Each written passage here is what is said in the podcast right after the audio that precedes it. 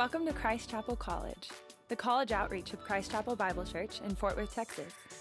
We hope everyone experiences what Jesus calls abundant life. So we unapologetically point to Him as the source of life and joy. If you're a college student in the Fort Worth area, we'd be stoked to connect with you.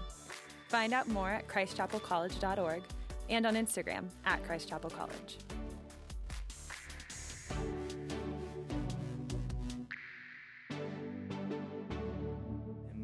y'all. Well, good morning. How are we doing? Good deal. All right. Uh, well, let's go Romans chapter 10. Romans chapter 10. We'll be hanging out there uh, this morning. So, I uh, have notoriously awkward interactions with Uber drivers. Um, and here's why. Um, the, the question that every Uber driver eventually asks is, What do you do? And I'm a pastor, which means that t- typically I get one of two responses. One, they're intrigued and they really want to talk about it, or they really don't want to talk about it. Um, but occasionally, uh, you have a third option. And the third option is they just begin to tell me everything they believe spiritually because they just assume that I care, which most of the time I do. But they just kind of just unload, like, oh, this is what I believe about God and all things spirituality. And this one time, um, I'm taking an Uber in Denver, and I'm driving along, and he asks me, What do you do? I say, I'm a pastor. And then he, he goes, Ah, so you work for a church? And I was like, Yeah. And he goes, I don't really do church. I go to the mountains. The mountains are my church, which, can we just say, is the most on brand Denver thing of all time, right? And, uh, and I was like, okay. And then he says what I consider to be the most poetic thing that any Uber driver has ever said. He looks out the window at said mountains. He takes a breath, looks back at me, and he says, You know, man, when I'm one with nature, I'm one with God. Poetic, right? And I'm like, oh, okay, that sounds that sounds good. And I kind of thought about it, and I was like, yeah, that, that sounds that sounds good. That sounds poetic. That sounds beautiful. Like if you were to see see that scroll across Instagram, you'd be like, oh, yeah, I'll I'll repost that. Like that sounds good to me, right? But as I thought about this idea that man, when I'm one with nature, I'm one with God, I thought that's a beautiful idea, but that's just theologically wrong. Right? Like that's just not true. Like like like there is a way for us to be one with God. There is a way for us to be reconciled to God, but unfortunately, it doesn't have anything to do with going on a hike.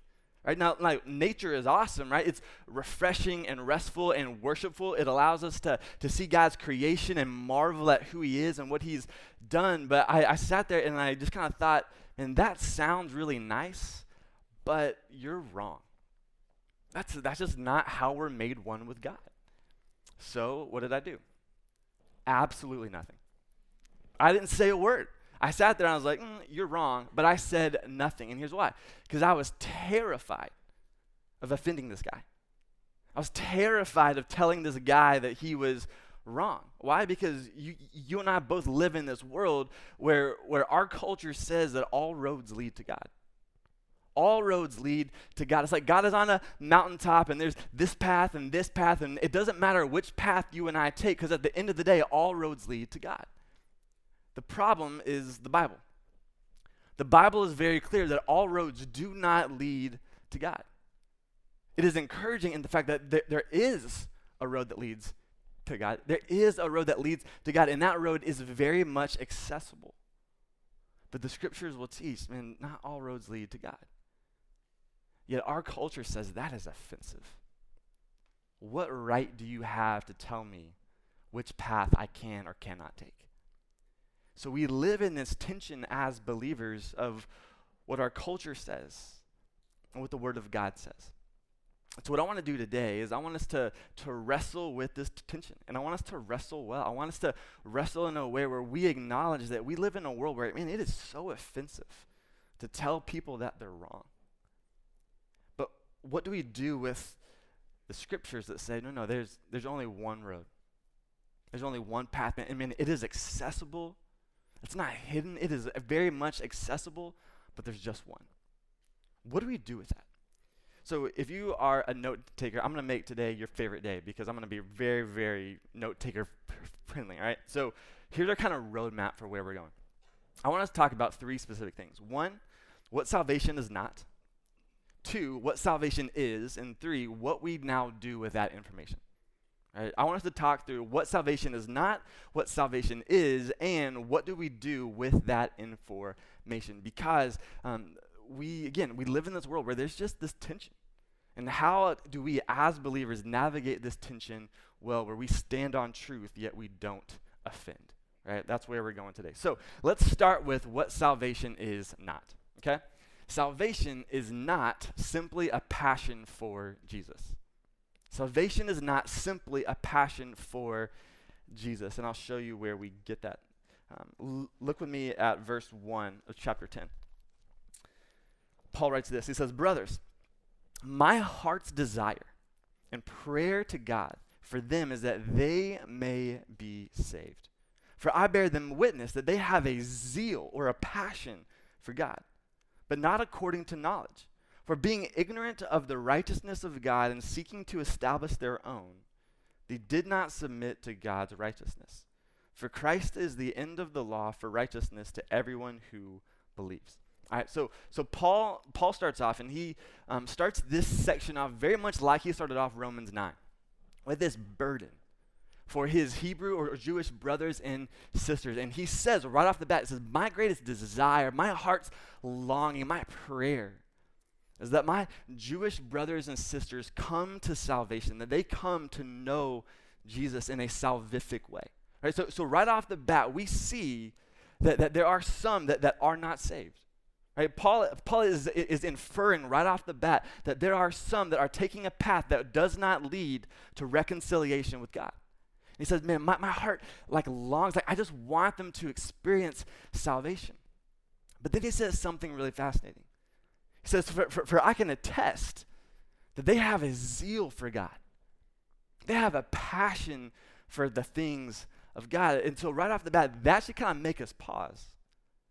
Because Paul is saying that, man, these people are not saved, yet they are zealous for the things of God. They are passionate about the things of God. Paul's not referring to some kind of heathen pagan. No, he's talking about religious people. He's talking specifically about people that, that fast and tithe and pray and memorize scripture and Sabbath and eat certain things and don't eat certain things. Like he like the follow the law of God to the best of their ability. He's talking about really good, moral, nice, religious people. And he's saying they're missing it. They're missing it. They have all the zeal, all the passion, but they're missing it. And I don't know about you, but that is one of the most sobering ideas in all of Scripture. That you can have all the passion and all the zeal for the things of God and still completely miss it. And here's why I think that's so important for us to understand. Um, I've been working with college and young adults for six, seven years now. And over the years, I've seen so many people walk through our doors because they have a passion for the things of Jesus. They have a passion for the teachings of Jesus. And to be honest, like, like what's not to love about the teachings of Jesus? Right? I mean, they're, they're awesome. That, that whole, hey, come to me, all who are weary and burdened, and I will give you rest. That's awesome. The whole calling out hypocrites by saying, hey, you know, take, take, take the log out of your own eye before you point the speck out in your brother's eye classic Jesus, right? Like good stuff, right? All throughout Scripture, there's all these just amazing things that Jesus says, and, and, it's hard to not have a passion for the things that he says. But the reality is that passion is not enough. Zeal is not enough. As, as John Stott says, sincerity is not enough because we may be sincerely mistaken. And so what happens is that over the years, I've seen people walk in these doors with just a passion for the things of Jesus. But one of my favorite things is to keep up with students long after they've left because I just love to see what you guys go do in the world and how you impact the world. But one of the things that breaks my heart is when I bump into a student uh, three, four years after they finish school. And it becomes clear that, that Jesus just doesn't really fit in their life anymore. That, that Jesus was really cool in college. That the teachings of Jesus really worked well in college, college and they really liked the community in college and it you know the teachings of christ kind of saved them from making some mistakes or they've avoided some pitfalls and it, it was really good for that season But the teachings of Jesus, man, when, when you get into the real world, doesn't exactly fit. Right? Like, doesn't really fit. The whole idea of being like gentle and low, lowly, uh, that, that, that doesn't work in the business world.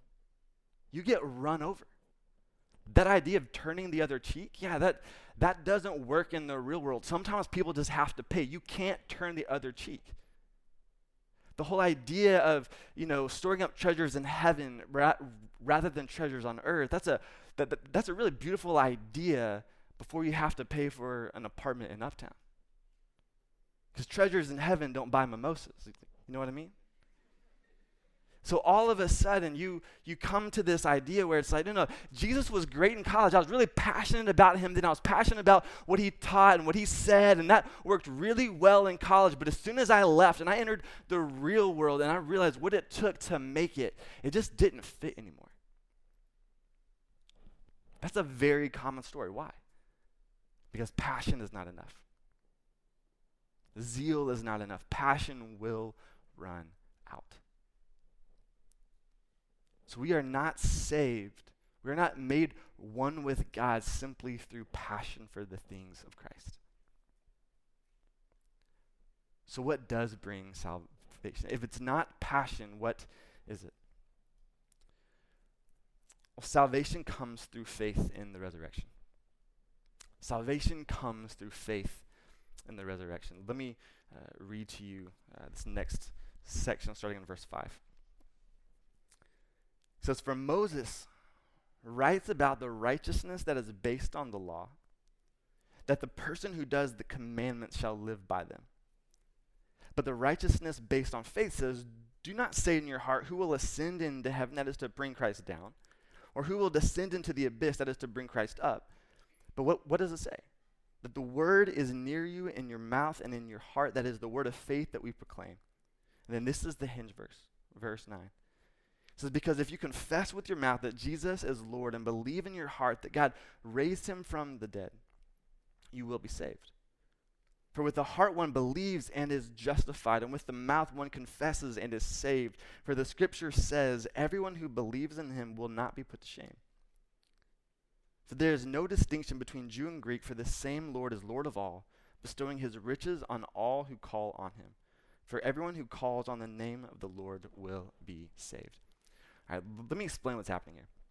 So Paul starts off and he quotes what seems like very out of context, weird things about the abyss and heights and stuff like that.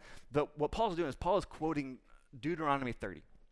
And essentially he's saying, hey, when we think about sal- salvation, it is accessible, it is attainable. We do not have to like climb to the highest heights or descend to the lowest lows. We don't have to search high and low for what salvation entails. It is near to us. We have access to it. And what is it? Verse 9 So that if we confess with our mouth that Jesus is Lord and that we believe that God has raised him from the dead, we will be saved. That is the message of the gospel. Now, if you've been around the church for any period of time, this probably sounds like very typical boilerplate Christianese gospel jargon, right? Confess with your mouth that Christ is Lord, believe in your heart that he raised him from the dead, and you will be saved, right? Like, got it, check, next. What else? But I think that we can come to a place in our faith where, where we allow statements like this to just become white noise. But the reality is, this is a very radical statement. This is a, a very kind of mind bending uh, statement to actually wrap our heads around. So let me rephrase what, what Paul is saying here. Paul is saying p- passion is not the same thing as salvation. The way that we're saved is this is that you and I must verbalize that Jesus is Lord, meaning that he is the ultimate authority over our life. That we take every single cue from Jesus, that, that his teaching, that his way of life is the foundation of every decision we make and everything that we do. Right? That we verbalize that, that he is the end all be all ultimate authority over our lives, that he that, that we take all of our cues from him, and that we believe that we've put our faith, that we have banked our life on the idea that once upon a time Jesus was dead and then he stopped being dead. That's crazy, right? That's a heavy thing. Like, yes, this is an accessible road, right? This, this path to God is accessible, it is attainable, but it's also extremely difficult. And I think oftentimes we don't slow down to just acknowledge how strange our faith can be. Because what Paul is saying is that if you want to be one with God, if you want to be reconciled to God, it means declaring that Jesus is your authority and that you have banked your life on the reality that a dead guy stopped being dead. Now, I don't know about you, but I'm a skeptic at heart. And so there are times when I hear this and I think, I can get behind the Jesus is Lord thing. I think his teachings are pretty dope. But the whole like a dead guy coming back to life, like ah, I don't, I don't really know about that. Like I can believe that in Christian circles because that's kind of what what you do, but to actually really, truly, honestly believe and bank my life on this resurrection idea, that's pretty gnarly. So, I don't know who this is for, but if you're skeptical in the room, um, I want to lay out for you just a really brief two minute flyby over why we can actually believe the resurrection happened. Because while our faith requires just that faith, our faith is not a blind faith.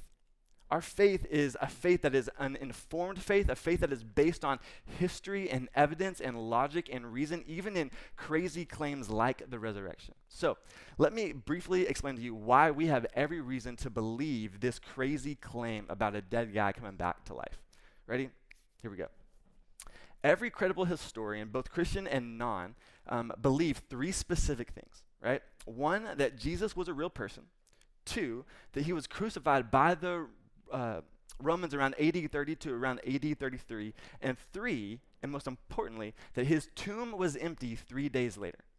Every historian, both Christian or non Christian, believe these three, three things that Jesus was real, that he was killed, and that three days later his tomb was empty. So, the question that every single person on the face of the planet has to come to terms with is what happened to the body? That's the question that every single person on the planet has to figure out. If every historian believes that it is historical fact that his tomb was empty, what happened to the body? Well, as believers, we believe the gospel accounts that he resurrected, that God raised him from the dead, and he victoriously conquered sin and death. But for those that are skeptical, for those that don't believe in the resurrection, which makes total sense, they had to come up with three specific theories on what could have happened to the body. So let, let me briefly walk through what those theories are. The first is called the swoon theory. The swoon theory is the idea that Christ didn't actually die on the cross, he fainted. And when they put him in the tomb, the coolness of the tomb revived him, and he rolled away the stone and uh, convinced his followers that he victoriously conquered death. The problem is that, uh, one, Romans were masters at murder, right? So they very much knew how to make sure that a person was dead. So they would have not let him off the cr- cross without ensuring that he was dead. Two, even if he did faint, the crucifixion process was barbaric and brutal, and you're not going to have enough strength to roll away a tomb, much less convince your followers that you victoriously conquered death when it looks like you just got your butt kicked, right? So that's the swoon theory. Wrong tomb theory is number two the wrong tomb theory is the idea that when the women went to go uh, find or and dress his b- body on the third day, that silly women just went to the wrong tomb. Right? Classic mistake, wrong, r- wrong tomb. The major problem with that is that the person that owned the tomb could have very easily said, "Nope, it's right there. This is the right tomb." Right? So wrong, wrong tomb theory says that they just went to the wrong tomb, and 2,000 years we have a billion people on the planet that believe this because they went to the wrong tomb. Um, third is this and this is the most believable one um, the stolen body theory. The stolen body theory says that in the night, the disciples of Christ went and they stole the body and they told everybody that Jesus resurrected. That's a much more plausible idea, except for one specific fact. The disciples all went to die horrendous, barbaric deaths, specifically for their belief in the resurrection. And if you read the gospel accounts, these men are a bunch of cowards. They are cowardly and dysfunctional on every single page. Then all of a sudden, when you read the book of Acts, something changes. And these men go from being cowards to being these bold guys that go toe to toe with the very authorities that killed Jesus, and they go to their deaths proclaiming the resurrection of Jesus Christ. You don't die that type of death for a lie. At any point in time, all they had to do is say, I'm just kidding. It was a joke. We made it up. The body's over there. I'm so sorry. Please don't hurt me. That's all they had to do. But they all went to their graves declaring the resurrection of Jesus Christ. Um, one last little anecdote. There was a, a guy named Simon Greenleaf who was a Harvard law professor back in the 1800s. And Simon Greenleaf wrote the book on, on evidence. You, for almost 100 years, it was the book that you would study in school about how to, you know, handle evidence. He was also an outspoken atheist. And so one day, he had a couple students walk up to him and say, you know, we think that you are brilliant. We love uh, all that you do and all that you kind of think, and stuff like that. Um, but we also believe that Christ actually came back to, to life. Would you be willing to use your book on evidence to prove that Jesus did not rise from the dead? And he says, Absolutely, I would love to. He sat down, examined all the evidence, and he became a follower of Jesus because he came to the conclusion, based on the historical evidence, it's like in a court of law, I could not prove that Jesus did not come back to life. The evidence for his resurrection is staggering. And he went on to become one of the greatest apologists for the Christian faith. I tell you all of that because I don't want us to, to fly past the strangeness of our faith that our faith hinges not on passion, not on zeal, but our faith hinges on our belief in the bodily resurrection of Jesus Christ. And as crazy and just senseless as that may seem, our faith is built on logic and reason and historical evidence. And so we put our faith in the resurrection, but we do it because there's ample evidence that it actually happened. And so my hope is that if you're in the room today, and this is the first time that you've heard this, or you've walked in here and think, man, I, I feel this tension because I love Jesus and I love what he teaches. But I just don't, don't know if I can wrap my mind around this whole resurrection thing. My hope is that God is opening your eyes to the truth of the resurrection in a new way because that is how we're saved. All roads do not lead to God. There is one that does, and it is accessible, it is attainable, but it requires our belief in the resurrection of Jesus Christ. Now, what do we do with this information? If we understand that, that salvation is not passion, if, that sal- salvation does come from faith in the resurrection, what do we do with this? What do we do with this information? Simply put, we take it to the streets. We take it to the streets. Let me read to you this last little s- section in verse 14. Paul says this He says, How then will they call on him in whom they have not believed? And how are they to believe in him of whom they have never heard? And how are they to hear without someone preaching? And how are they to preach unless they are sent? As it is written, How beautiful are the feet of those who preach the good news. But they have not all obeyed the, the, the gospel. For Isaiah says, Lord, who has believed what he has heard from, from us. So faith comes from hearing, and hearing through the word of Christ. All right, so what Paul's doing is he's saying, all right, if this is how salvation comes, right? If if salvation comes specifically through faith in the resurrection, well then how are people to put their faith in that event? How are they to believe if they've never heard about it? And how are they to hear about it if no one has ever told them about it, if no one has ever preached? And how are they to go and tell and preach if they've never been sent before? So all of a sudden, Paul is making this argument that hey, there is an accessible, attainable way to the heart of God. There is a way that we can be reconciled and made one with God, but people have to know about it. People cannot believe in something that they've never heard about. And how are they supposed to hear unless we have someone that goes and preaches, that goes and tells? Now, maybe you hear that and you're like, yeah, yes and amen. Someone needs to preach. Get after it, preacher boy. Like maybe that's kind of where where uh, you are. But here's what I love about this text. This word for preach um, is a Greek word uh, that means to herald. To herald. And what a herald was um, back before newspapers and CNN and Twitter feeds and TikTok, um, where we all get our news, right? Um, there's, uh, there were these guys called heralds. And a herald was the one person in town that knew the news. And heralds would walk through the middle of town, the marketplace, the town square, and they would just proclaim, they would yell out the news of the day. And so I love the imagery here.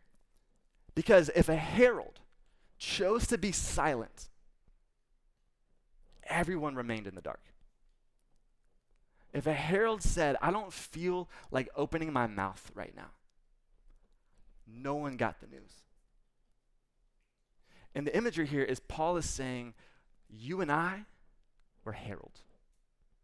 Our job is to understand that we possess very good news. But that we have a world around us, a city around us that is in the dark. And so our job is to take it to the streets. To take it to the streets and proclaim the good news. Because if we refuse to open our mouths, people remain in the dark. If we choose to be silent, people remain in the dark. So as we close, I just want to give you a couple of applications on what it means to be a herald as we go forth, as we take this to the streets. So let me talk to two specific people in the room. First off, if you're in the room and you've been coming and you've been wrestling with, man, I don't really even know where I fall. I don't really know what I believe. One, I'm, I'm so glad that you're here. Like, our hope and prayer is that this is a place where you can come and wrestle and ask uh, really hard questions and um, hopefully find really good answers. But if you're in here today and, and, and you can honestly say, man, i I'm passionate about this stuff, I'm curious about it, but I've never put my faith in the resurrection. I've never actually believed this thing actually happened my, my honest prayer all week is that God would graciously use me to be the herald in your life today. That for the very first time, God has opened your eyes to see the truth. That you have a God who has sent his son to die on your behalf, but then rose from the grave and has victoriously conquered sin and death. That that actually happened.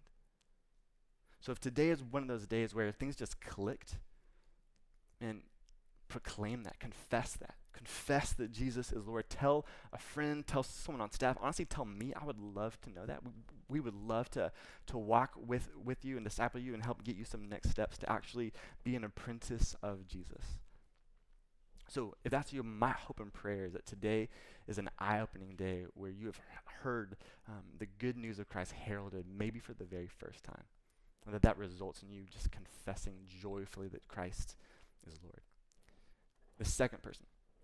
Maybe you've been following Christ for a while and, and you think, man, I, I, I believe this, that I, I, I'm, I'm afraid of being, being a herald. I'm, I'm afraid of opening my mouth. It just, I just don't know how to do it, right?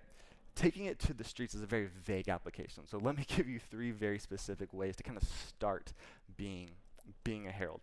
Um, the first is this. I would encourage you to start by asking a friend their opinion on Jesus. Start by asking a friend their opinion of Jesus. And here's what I mean. I think that oftentimes we feel this hesitation to, to talk about faith because we think we need a presentation. Right? We think that, that we need this perfect gospel presentation and I can sit down and map it out and draw it out and help you see that, you know, this is what actually happened, right? And so we think that like if I don't have my my presentation ready to go, then I can't actually share my faith. And the reality is that uh, we don't need presentation as much as we need conversation. And one of the best ways to enter into these conversations is by simply asking someone their opinion about Jesus. Because everyone has an opinion on Jesus. Everyone has a thought. Everyone has an opinion on the church, on Christianity, on God, on the resurrection. Everyone has some sort of opinion. So just start off by uh, saying, hey, what do you think about church? What do you think about Jesus? What do you think about God? What do you think about Christians? What do you think about Christianity? And my guess is that if you just ask someone their opinion and you're willing to listen, you'll learn all kinds of stuff that you never knew. Maybe someone uh, grew up in church and they have no problem with the teachings of Jesus, but they had a really horrible church experience as a kid. And they've sworn off church and they say, I want nothing to do with those hypocrites. That's valid. That's a very different conversation. Or maybe they they say, you know, I had a really strong faith in high school. I, I, had a really strong faith in high school. And then I came and I did the whole freshman year thing and I made some ch- choices I'm not really proud of. And, and now I just feel shame and guilt and I feel like I can't step foot in the church and I feel like everyone in that room that knows me will judge me. That's great information to have. That's a very different conversation where you get to step in and remind them of the grace of Jesus Christ. Right? When you ask someone their opinion, it starts a conversation. Right? That's an easy way to just start taking it to the streets. The second is this is to look for opportunities to share what Christ has done for you personally. Look for opportunities to share what Christ has done for you personally. Again, an, another reason I think that we are slow to share our faith is because we think that we must have all of the answers. We must think we must know everything. And we're afraid if someone asks, uh, asks us a question and we just don't know. One, the reality is, I don't know is a valid answer. In fact, I think it's refreshing. I think it's refreshing to say, that's a great question. I don't know, but I'd love to help you figure it out. Right? You don't have to know every single answer before you start talking. So start with what you do know. And what you do know is what Christ has done for you in your life. Because people can't argue with a story. Right? If you start sharing, man, I don't know every answer to every single theological question that you may ask, but I do know what Christ has done for me. That's a powerful story. A lot of my uh, story has to do with uh, losing my father in college and kind of wading through all of that and, and, and, experiencing the Lord in a way where I had peace, just like unprecedented peace in the midst of a really chaotic situation. If I tell someone about the peace that God gave me in a very chaotic time, they can't say, mm, that didn't happen. Because it did. Like that's that's my story. So so start with what you do know, which is what Christ has done for you um, personally. But lastly is this: want things for people and not from people. Want things for people and not from people. And here's what I mean. Somewhere along the way in the church, we have started to treat the gospel like a sales pitch. Where we think, okay, I have this quota that I need to meet. I need to share this this this pitch with every single person that I come in contact with. And so we hound people and we corner people and we text them about one thing and then we meet up for lunch and we bait and switch them and it's like ah gospel right? And so we do all these things right where we try to kind of just pitch people on jesus. And people can sniff out a sales pitch. People can sniff it out when they realize that you want something from me. You don't want anything for me but our posture as believers as heralds should never be wanting things from a person but only for a person that posture completely changes our interactions. That we sit down and we say, hey, I know the truth. I know how we are reconciled to God. I know the path. And I want to show you the path, not because I'm trying to hit some quota, but because I deeply care about your soul. I want things for you, not from you. That's a very different posture. And if you have questions about this, man, talk to us, talk to our staff, man, get hooked up with a pack. They literally exist to kind of help you share your faith. There's so many ways that we would love to, to help you be heralds that really take this truth to the street. Um, sometimes I think uh, about that Uber driver, where he is, what he's doing, and I think about his statement. Think about his statement, how his reconciliation to God, his oneness with God, comes from something that does not have the capacity to bring oneness with God. And I think about my cowardice. I think about how terrified I was to offend this guy. And while we never want to offend,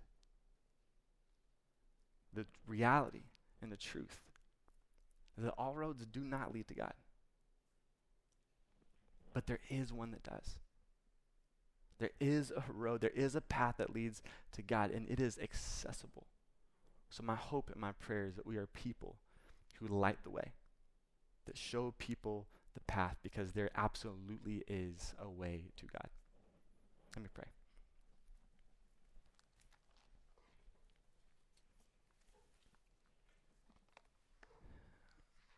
Father, I am very much aware that uh,